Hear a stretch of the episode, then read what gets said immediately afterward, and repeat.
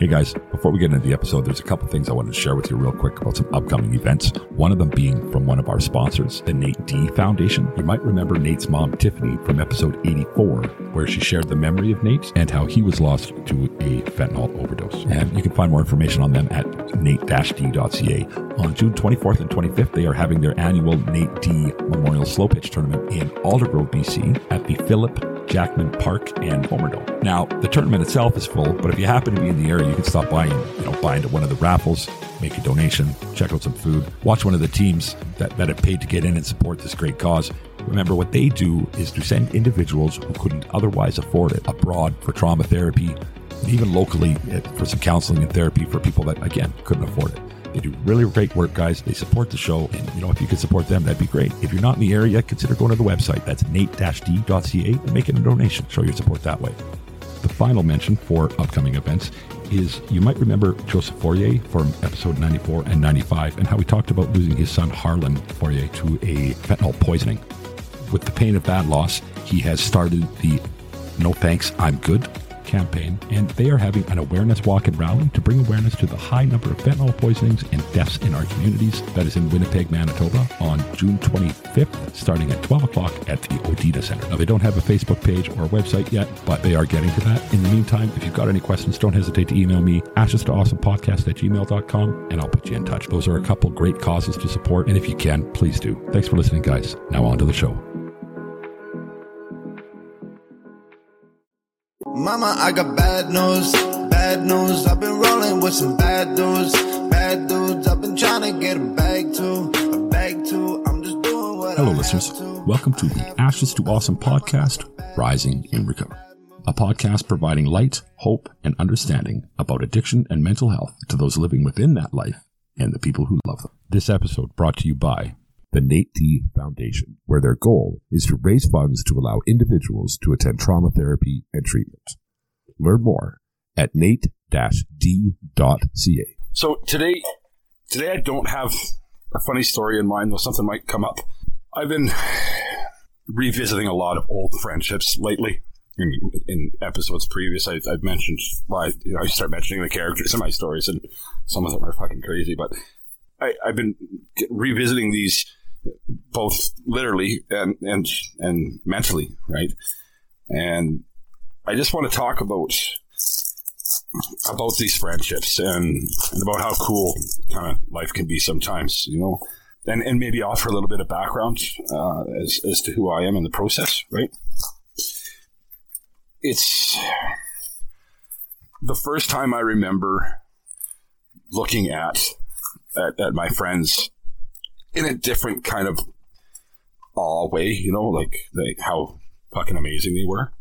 Uh, it was the first time I hit rock bottom, and my two my two friends, uh, Dunright and Marshmallow. Dunright, of course, having come up in, in the previous episode, and, and Marshmallow's been mentioned, but hasn't really had a, a real part in all of this. And with that said, it's time to reach out to him. So that said, anybody here that's listening, uh, you guys are all, you know, a bunch of my buddies or whatever. If you're still talking to Marshmallow, tell him, tell him to get in touch or send him a link. Tell him to fucking listen. You know, I'm sure he'd be interested to hear this stuff. So anyway, I just hit my rock bottom. Um, this is nineteen ninety-nine, my first good go around with, with crack there. And we, me and my, my girlfriend at the time, fuck, she needs a mention, and I can't come up with a nickname that's going to be funny, but not insulting and deserving of somebody who put up with so much of my shit for so many years. And I really need to come up with something for her. Ah, fuck it. You know what? I'm just going to call her Red. That's what her dad used to call her, so that's what I'm going to call her too. So um, I've been talking to her the last couple of days, just kind of catching up. Uh, she's married and, and, and quite happy in her marriage and all that now. And I'm, I'm like sincerely very happy for her. And so anyway, I'm going to go back to, to, to where I was.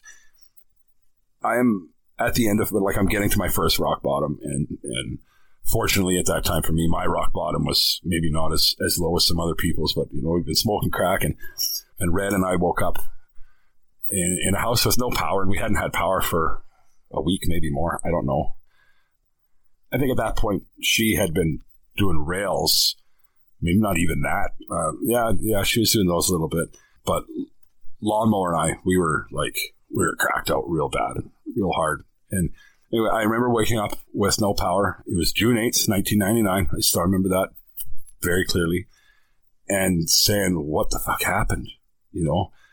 And where Marshmallow and Dunright come into this is, it wasn't that long before that, a few weeks, maybe, maybe, maybe, maybe more than that, six weeks or something. But they had both done something that at the time, and I couldn't tell you what it was. I think it involved Red, but they had both done something that at the time I took great exception to.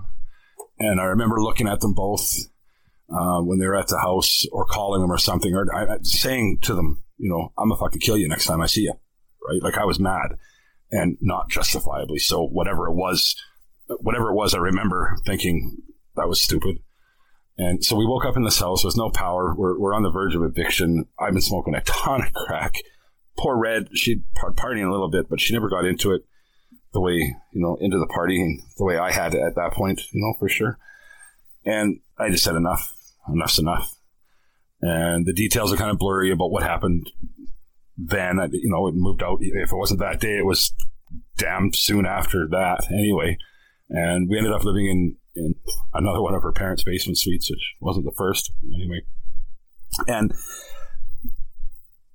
I remember thinking back about about Dunright and Marshmallow, and these two guys had been two of my very, very best friends, and, and I remember feeling such shame at the way I had treated them.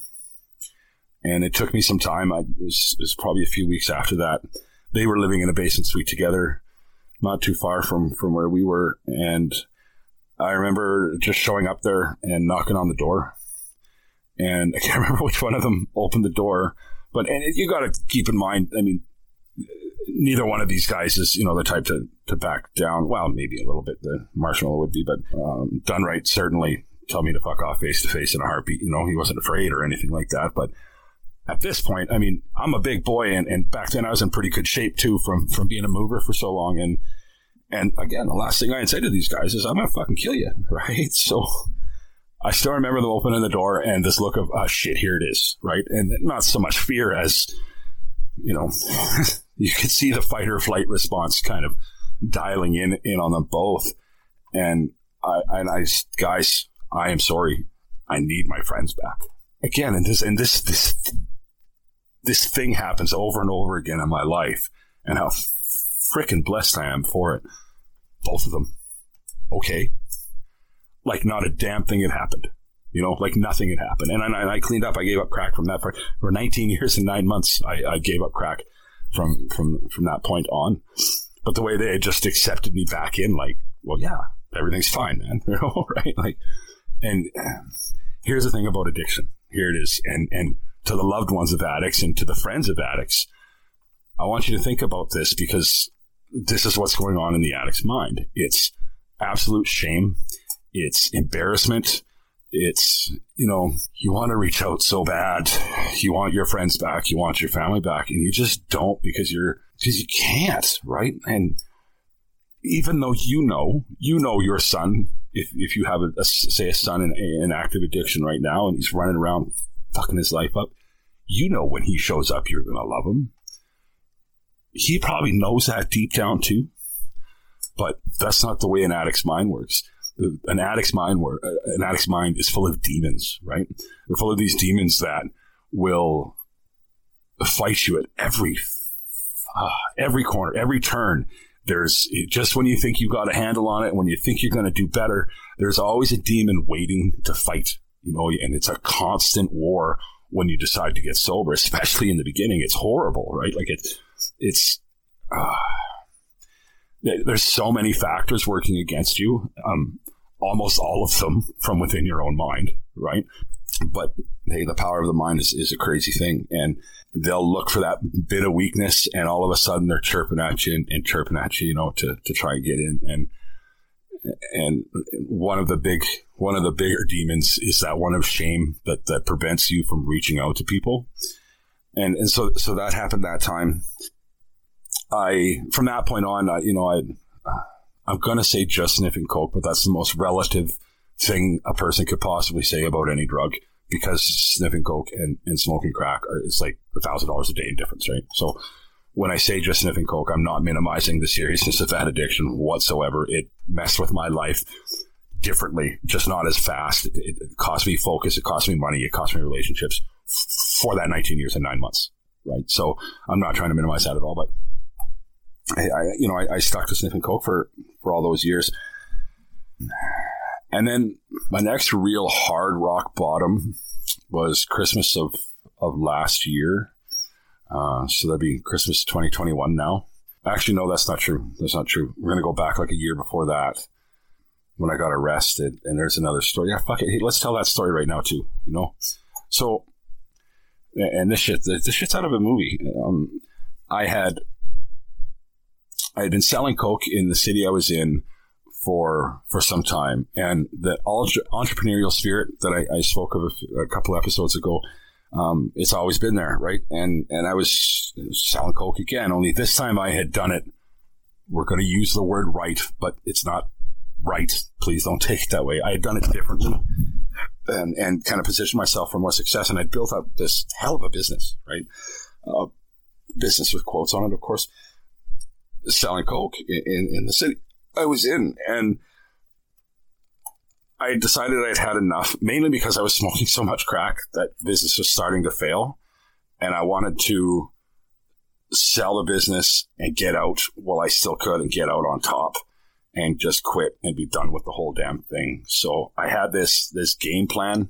I was going to take my money because I got I got a significant a, a significant amount of money for this business I was selling it for. What? Nah, fuck, why why hide the details? Right? I, I was getting forty thousand dollars for it, and the deal was that I made with the guy that was buying it. He was from out of town, actually. He was buying my business as a turnkey, my employees, if you will, phone number, the customers, the whole thing, right? So. He was buying this for, for forty thousand dollars. He was the plug, though, right? So he's going to get to cut out a middleman and rake in some serious profit here. And it, for him, it was a great thing. And the deal was when he had paid me twenty, I would hand him over control of the business.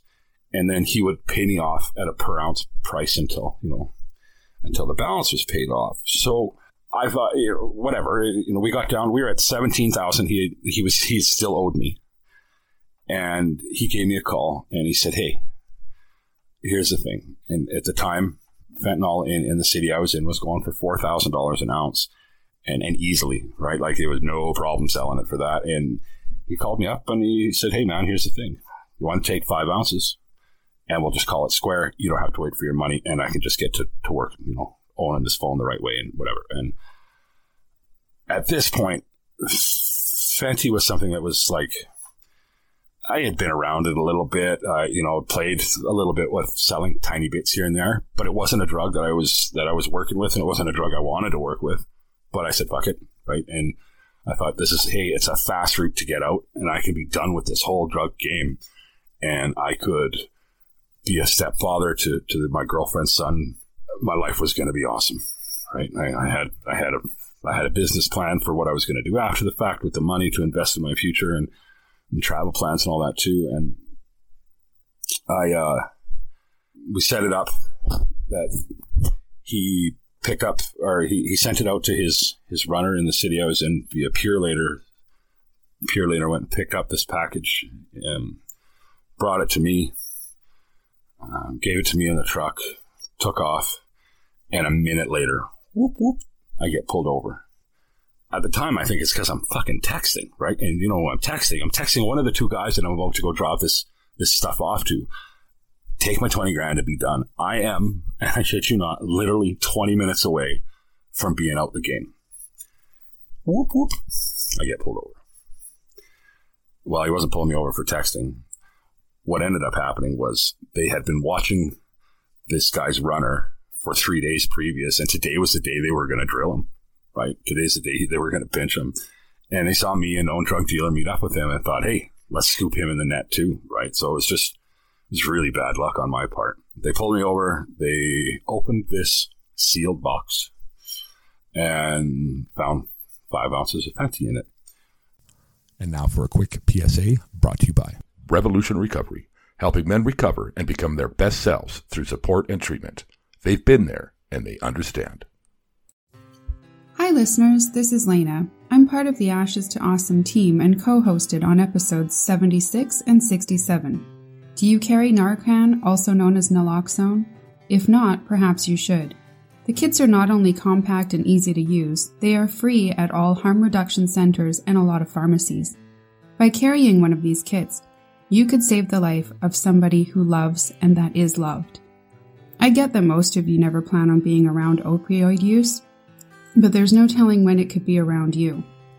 I can't think of a good reason not to have it, and if you're not sure where to find it for free, send us an email at ashes to awesome podcast at gmail dot com. The legwork for you and find it for free in your area. Thanks for listening, and now back to the show. They immediately pulled over the other guy in, in the cab that had been driving him around for three days. So yeah, cabbies and shit now too. Went and kicked in his door and found the mother load, right? Found the mother load. They, all these search warrants and everything were already good to go. Like they say, today was D-Day for this guy. And my life ended. Right right then and there, my life ended. While I was in jail, my girlfriend at the time, who I was madly in love with, spent every dime I had stashed. Um, most of that seventeen thousand. Of course, the twenty thousand was gone, you know, forfeited to the cops. Uh, when I got out, I had nothing. I had nothing. I spent thirty days in jail until I could get bail.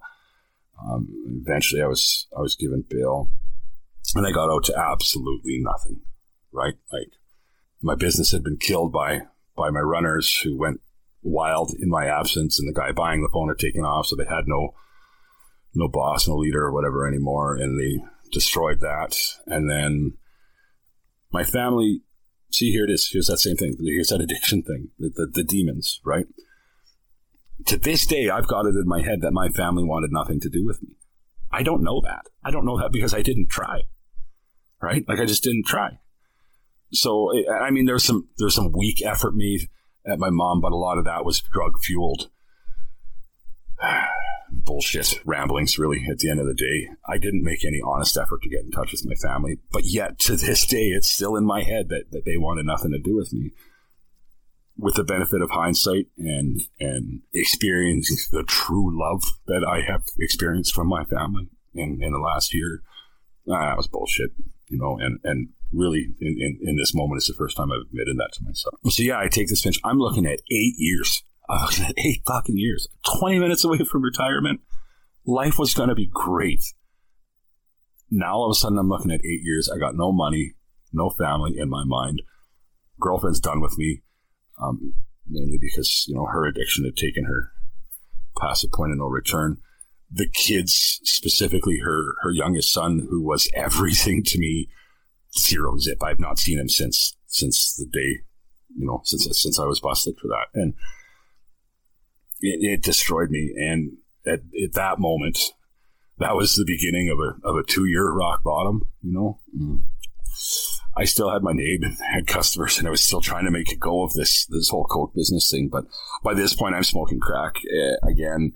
And I just could never pull it back together enough to make a go of it. And and I slowly but surely just just fucked it all up, like in the worst way, you know. Now, in the course of that two years, and, and this part's a little harder to talk about, but Not a Barbie Foot Face has kind of encouraged me, like, about wanting to hear what's happened. You know, I hadn't spoken to her in five or seven years, something like that either, and, and she doesn't have a sniff. And some of my close friends do that I've gotten back in touch with, but nobody really knows, you know, what's happened. So I said in an episode previous about how I'd gone twenty years selling coke, never had a goddamn problem. And then meth and Fenty came on the scene, and the level of violence. Well, the first really shitty thing that happened was being robbed at gunpoint in my hotel room, and then an attempted robbery very shortly after that at gunpoint again. That time I just yelled at him, "Fuck you," until he left. So I just had had enough, and I was still a fighter at that point. I wasn't um, I wasn't broken yet. And then I think really the next one after that was being shot at three times. That one, that was the beginning of of what is now P T S D. Just fucking my head up, eh? Uh, yeah, I'd been shot at three times, and, and I'll spare you the details lest the episode get way too long, but I'd hid under this bush. Uh, it was like October, something like that. it was cold, right? But I, I hid under this bush for hours until the cops left, and of course the shooters were long gone. And I finally went home, and I my I remember my roommate. I'm gonna call her Dawn, just in case she comes up in other stories. That's that's not her real name. It's just a kind of a nickname thing between us. But waking me up every night for fuck forever, and because I would be screaming in my sleep, right? And it was like the the first. That was when P T S D really started to take take control of my life. And then I wish I could say that was the worst of it. It wasn't. It really fucking wasn't. A couple more robberies, and, and now robberies become almost a casual thing at this point. Like it just, you know, it, it's it's no less scary when it happens. You know, when you've got a gun in your face or a knife at you or whatever. But it was it was fucking scary. It was just kind of seemed like it was routine. And and here's the thing: now I'm an easy target, right? So none of this shit is interlinked. By the way, not one of these instances has anything to do with the others. That's what's crazy. That's that's what the level of violence and everything. Like I, I'd gone twenty years with nothing, and then all of a sudden, the whole frickin' city is just like on fire. And the next really terrifying, horrible thing was was being set up by one of the gangs in the city I was in, and and being taken hostage for two and a half hours. I was. I knew. I knew for a fact that I was going to die half a dozen times that night. And they were trying to get me to set up my plugs, my dealers for you muggles out there. Um, they were trying to get me to set up my dealers, and, and I'd managed to kind of bullshit my way through that.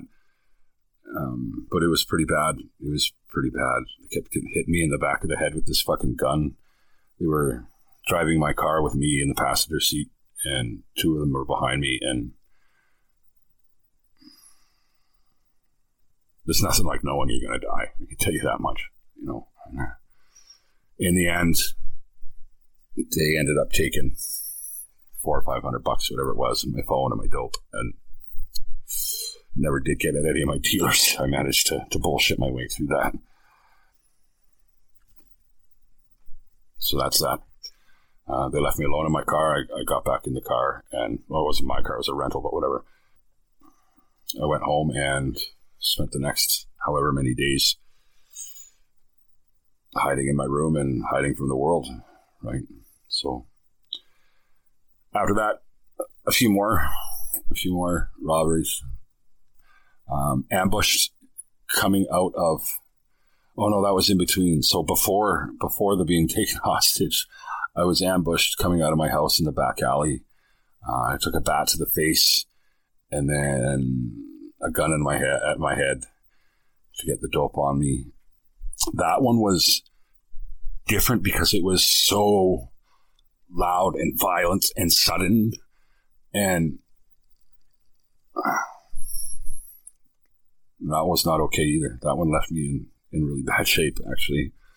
So then anyway, yeah, the hostage thing. And then a few more frickin' things happened. And then most recently, um, I had, this is in the last year anyway, I had fallen off again. This is for any of you blog listeners. This is what happened. So uh, I had fallen off. I was, I, I'd never, by this point, like in the last year, I never got as bad as I had, you know, before that. And and every time that I kind of got back into it, I I didn't make up for lost time. Like I said in the previous episode, in, in this these times, it, it seemed to get less and less a part of my life. And what I attribute that to is for years, getting drug was a fun de- or getting high was a, was a fun destination. And then at some point in, in the middle of all of this, it became an escape now, and it wasn't fun anymore. It was just a way to not be feeling what I was feeling. Right. And I'm self-aware enough to know that that's not okay. And so little by little, like every time I quit, it would get, the drug use would become less and less of a thing, right? Um, but it was, but it was replaced with with P T S D, right? Which, if I had to pick between active addiction and P T S D, I don't think I could pick for myself. Somebody would have to make that choice for me, because both are hell, both are really hell. So this one happens after my blog, guys, when I when I stopped doing that, um, in in the town I was living in, and a lot of you listening, um, at least from back then, will know where I was, or what town I was in. Anyway, we got house invaded, and it had nothing to do with me or dope, because I had just a little bit of stuff. I was by that point I had decided that I never, I, I didn't need to be rich, and I just wanted to be order pizza when I want to rich, right? So I just keep things pretty small scale, but. Um, my roommate was kind of top of the food chain, and due to a, a beef between her, the guy she was working for, and, and another guy, his ex-partner, the guy she was working for went to jail. The ex-partner took advantage of that situation and, and came and did a house invasion, or set up a house invasion on us, sent a bunch of people over. And I'm sorry, I just had to take a break. Um, It sent these people over, and they came. I, I woke up at like five in the morning or something to, to all of a sudden, like, what the hell's going on? And they were in my room and waking me up. And the next two and a half hours were, were really bad. They cleaned out like everything I had. They took the fucking change off my dresser, they, you know, my headphones, my phone, my... everything and anything that I had, they took. They took my shoes, for fuck's sakes. Hey, like, come on, guys. Um, they knew exactly how much coke my roommate had in the house, and they couldn't find it. And it was well over fifty thousand dollars worth. So they weren't giving up easy, and they figured I knew where it was. And... It was a long, it's a long time. And it's forever changed me now. I'm, uh, anyway. So that's like the rock bottom, right? Like, that's as bad as it gets at this point in my life. I, you know, things, things never got worse than that. And then, and so after that, I, I left that town and went back to the city that I was, that I'd come in from, and fell off the radar, you know, so my blog followers or whatever, that's where I was, right? I was getting high again, but rarely, you know, I, I should say rarely.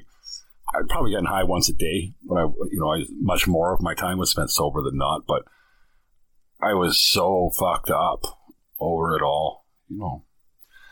And then, um, yeah, Dad got sick. And though I didn't make it back to the city I'm in now in time to, to say goodbye to him, you know, when I got here, I decided to stay, because both the town and that city that those things happened in are constant reminders, constant, like everywhere I go, everywhere I look, I think of some of the things that happened. And, you know, whether it's thinking about losing access to my, my ex-girlfriend's son, or all of that intense violence, I just, you know, things are what they are now. So it's it's changed me, and I and I just can't go back to those places. And I'm really glad that my mom was able to come out this way. So getting back to though my original point, I want to go back to something a little happier here, because this sucks to talk about. Um, when I got back to my hometown, my home city, it's taken me a while to reconnect with people, and. And, well, this podcast has helped with that quite a bit, actually. And these people that I reconnect with, whether it's not a Barbie foot face or done right or fuck around and find out, all of them, you know, Red. I'm such an asshole for thinking that, you know, for not giving them enough credit to to, to know that these people were still my friends, right? Um Oh shit! I better mention the cleaner in there too. he's he's been a pretty big part of my life for the last year, as you know, um, not in person, of course. We were in different cities, but um, through you know support, whatever. But addicts, eh, we don't give the credit to the people in our lives like we should, and and you know, so that's why at the end of my episodes, I always talk about you know, reaching out and letting people know you love them and. Whatever, because it's, we know, but we don't know, you know, we convince ourselves differently and whatever, whatever the demons got to tell us, right? Whatever, whatever they got to do to make us go back into to getting more dope and, and staying in that lifestyle until it fucking kills us, right? But my friends have, every single one of them, and family included. Like I've, I've not messaged one person who has said, yeah, no, we're done with you. Right? Like not one, not one person has done it. Every single person has just been legitimately and sincerely happy to hear from me and, and concerned. Right? And how fucking cool is that? How cool is that? I alienated every single person that's ever cared about me, whether it was intentionally or unintentionally. I did that. And not one person, not one of them has done it in return. So I owe uh, a debt of pretty big gratitude to, to a lot of people that way. And I am not done reconnecting. I haven't reached out to everybody yet. And um, it, it's funny because telling these stories makes me think about people quite a bit and, and more people that I want to reach out to. And, and no doubt we'll have the same reaction, you know, genuine, sincere care and wondering what's going on and concern about how I'm doing. You know? So I'm, I'm very lucky, very lucky, man. So, as I was tasked with taking a or getting a takeaway from, from all of my stories, and that was an well, that was my story, I guess. So it counts as a story, right? Even if it's not a funny one, the, the takeaway from it again is, I mean, obviously, stay the hell out of the lifestyle, right? Uh, if you're not in the lifestyle or or just beginning to get into the lifestyle, let me tell you, it doesn't get any better. Uh, one in a hundred drug dealers makes it more than a year, and one in a thousand makes it more than two. So uh, I don't know that those are the stats, but um, I've been around for a long time, and let me tell you, it's a real thing. You know, that those those are kind of the stats, right? Um, and and I should say here as well, um, I mentioned the ragtag committee last time, and I'm going to keep peppering it in until we have a chance to do a roundtable with. with at least um, fuck around and find out, if not Mister Clean as well, and, and maybe some others in there too, right? But uh, the cleaner, sorry, not Mister Clean. Red Tag Committee, that's when they really showed up for me, is when I decided to get my shit together. And what they stand for and what they're all about is, it's the coolest thing. And fuck around and find out, I'll be honest, was the last person that I ever would have suspected.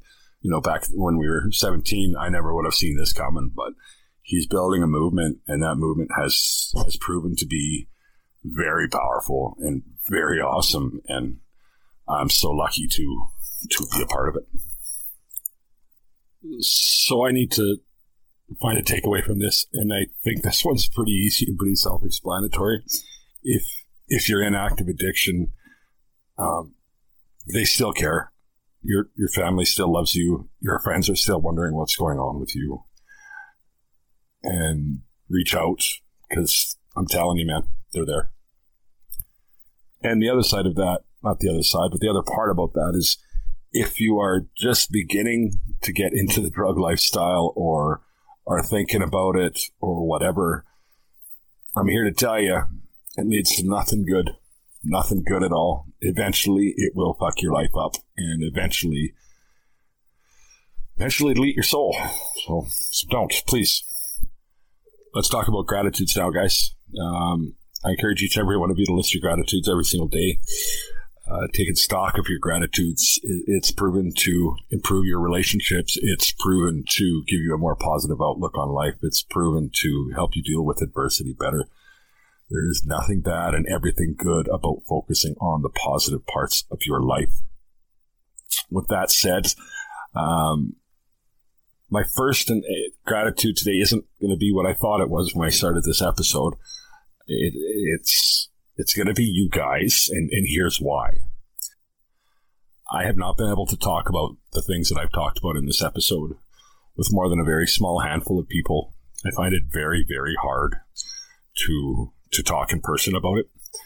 And as weird as it has been through this podcast, getting used to talking to myself, this is the time right now where it was easier.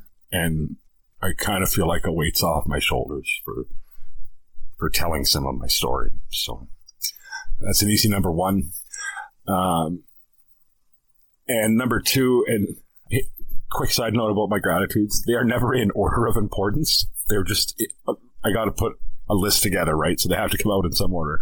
And that's important to say, because number two is uh, is a shout out to Dun Right and, and, and his wife. Um, she didn't come down for the visit today, but Dun Right did. And I had an awesome time uh, reconnecting with him. It's been, I think it was two thousand five was the last time we saw each other. So it's the better part of twenty years.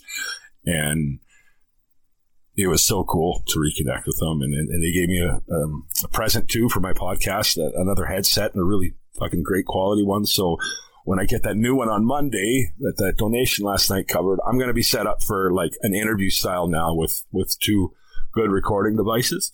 And that makes my heart like really happy, because I'm, uh, once we start getting interviews on this podcast, I, I, I'm just so excited for that process, because the back and forth is going to be fantastic. That will segue nicely into number three. So I'm going to call her Trail Mix. And this is a person who I have never met face to face to this day, but she is a like a huge part of why I am such a believer in, in gratitudes. Back when I had my blog going last year, I had started talking about gratitudes daily, and, and I had asked my my readers to submit their their, their gratitude lists, um, whether it was, you know, on the Facebook page, or whether it was on, you know, um, like in a personal message to me. And this lady, Trail Mix, and you'll see why in a second, she figured out who my mom was, because um, in the town I was in, in the way the blog, blog was written, it was pretty easy to do that. And and she put together this care package for me at, at random. You know, I'd mentioned that I was struggling financially, and um, in one of the blog posts. So she put together this care, care package. There was socks and underwear and some random things. But uh, what I really remember is this bag of Trail Mix. So hence the nickname Trail Mix. But the other thing she did that was so cool was she had written me this letter about how addiction had affected her life. And though she's never been a drug addict, um, she's been affected by it in a really bad way, and multiple times in her life. And it, we've talked quite a bit via text since. And, but on the back of the list was, and, and this is a handwritten letter, right? When's the last time you got one of those? And on the back of the list were her gratitudes, uh, and like her personal gratitudes. And, and she had also thanked me for, for helping her understand the addict's mind. And I, I fucking bawled. I'm not ashamed to say it when I read it. And to this day, um, she is the number one reason that, that I preach gratitudes in, in at the end of all of my, my episodes. And the reason I kept at it with the blogs, and then the reason that I list them off to myself as well, because it was just such a powerful thing to get this fucking Trail Mix and this handwritten letter, right? So, uh, she is going to be um, on the show eventually. I got to get past the tech side here of figuring out how to do that over the phone, because we do live in different provinces. But I'm I'm super excited for this for this to happen, and I, I hope that I can make it happen sooner than later. I, I, I what I really got to do is get focused here, because I'm like so excited about like this person and this person and that person coming on and, and doing this podcast with me, and I think it's going to really, you know, help the show and, and improve the content, and I think you guys are going to absolutely love it. Right. Um, and a lot of these interviews that, that I've been talking about and, and planning for, for the near and, and, and distant future are characters in the story. Right. So you're going to get to meet, fuck around and find out. You're going to get to meet the cleaner. You're going to get to meet Dun Right one of these days, Trail Mix, uh, not a Barbie foot face. I mean, she was a, a, really a part of the whole addiction lifestyle, but she's just such a fucking wild character that I would be. I'd be remiss for not putting her on, right? So anyway, um, that's my third list, uh, my third gratitude. And I, I'm going to leave my gratitudes at that today, because those are the three huge ones for me. And I think that's enough. And it's my podcast, and I'm allowed to do what I want. So with all that said, guys, if you are in active addiction, I can't say this enough. I'll say at the beginning and end of every episode, please reach out to somebody and find a family member, a friend, a professional helpline, a detox, do whatever you need to do to start that that journey, that lifelong journey of healing, because it really is better on this side, guys. It's so much better. If you are the loved one of an addict, you just took the time to listen to what is my longest podcast, take the time to text that person, tell them they're loved. Use the words "you are loved." It's my personal favorite. Um, give them a little bit of hope, because it just might be the Mama, thing that brings them. Bad news, I've been rolling with some bad dudes. Bad dudes, I've been trying to get a bag to, a bag to. I'm just doing what I have to, I have to. I said, Mama, I got bad news, bad moods every day, brand new tattoos on my face. Sad dude with a head full of rain. I just want to make it rain, Mama. I will be okay. I feel like I might break right now. I feel like making a fucking mistake right now. Ew. I just need a cake right now. I blow out all the candles in my brains right now. Ew. I'm so tired of flexing. I got a minor confession. Like I might die from depression. Like whoa.